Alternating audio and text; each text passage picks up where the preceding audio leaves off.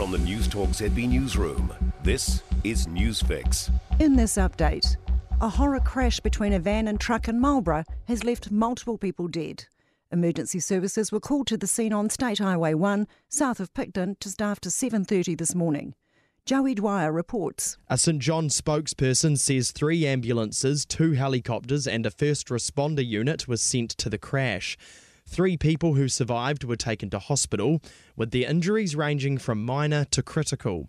A police spokesperson says the road will remain closed for a significant period of time. Police have found a boat that capsized off Auckland's Bucklands Beach last night, but there's no sign of the missing boatie. Three people were on board when it flipped at around 8 pm. Two people made it to shore and were treated for hypothermia. A police statement confirmed the boat has now been recovered.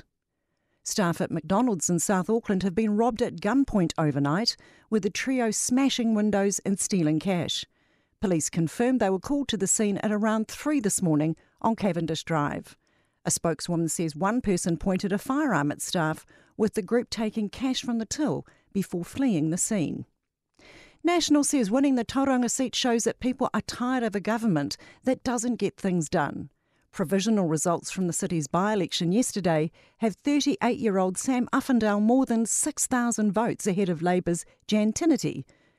National leader Christopher Luxon says the people of Tauranga want results and outcomes. The big issues here have been really around the cost of living, which is something that we see across the whole country. It's also been around congestion and infrastructure. And the third major issue has been really around crime.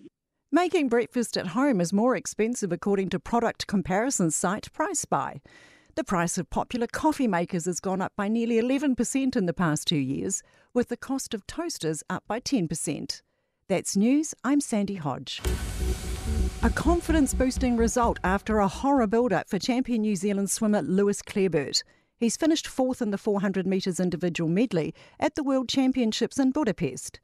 Clareburt contracted COVID and an unrelated illness in the build up and then raced as the French winner just missed out on Michael Phelps' world record. It was a super fast race, and to get fourth off the back of that um, and having not an ideal um, build up, you know, I'm, I'm super happy.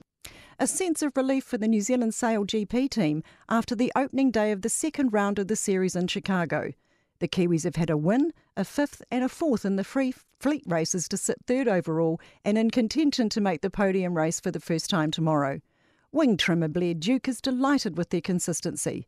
Max Verstappen has grabbed pole position for the Canadian Formula One Grand Prix in Montreal. For more news, listen to Newstalk ZB live on iHeartRadio.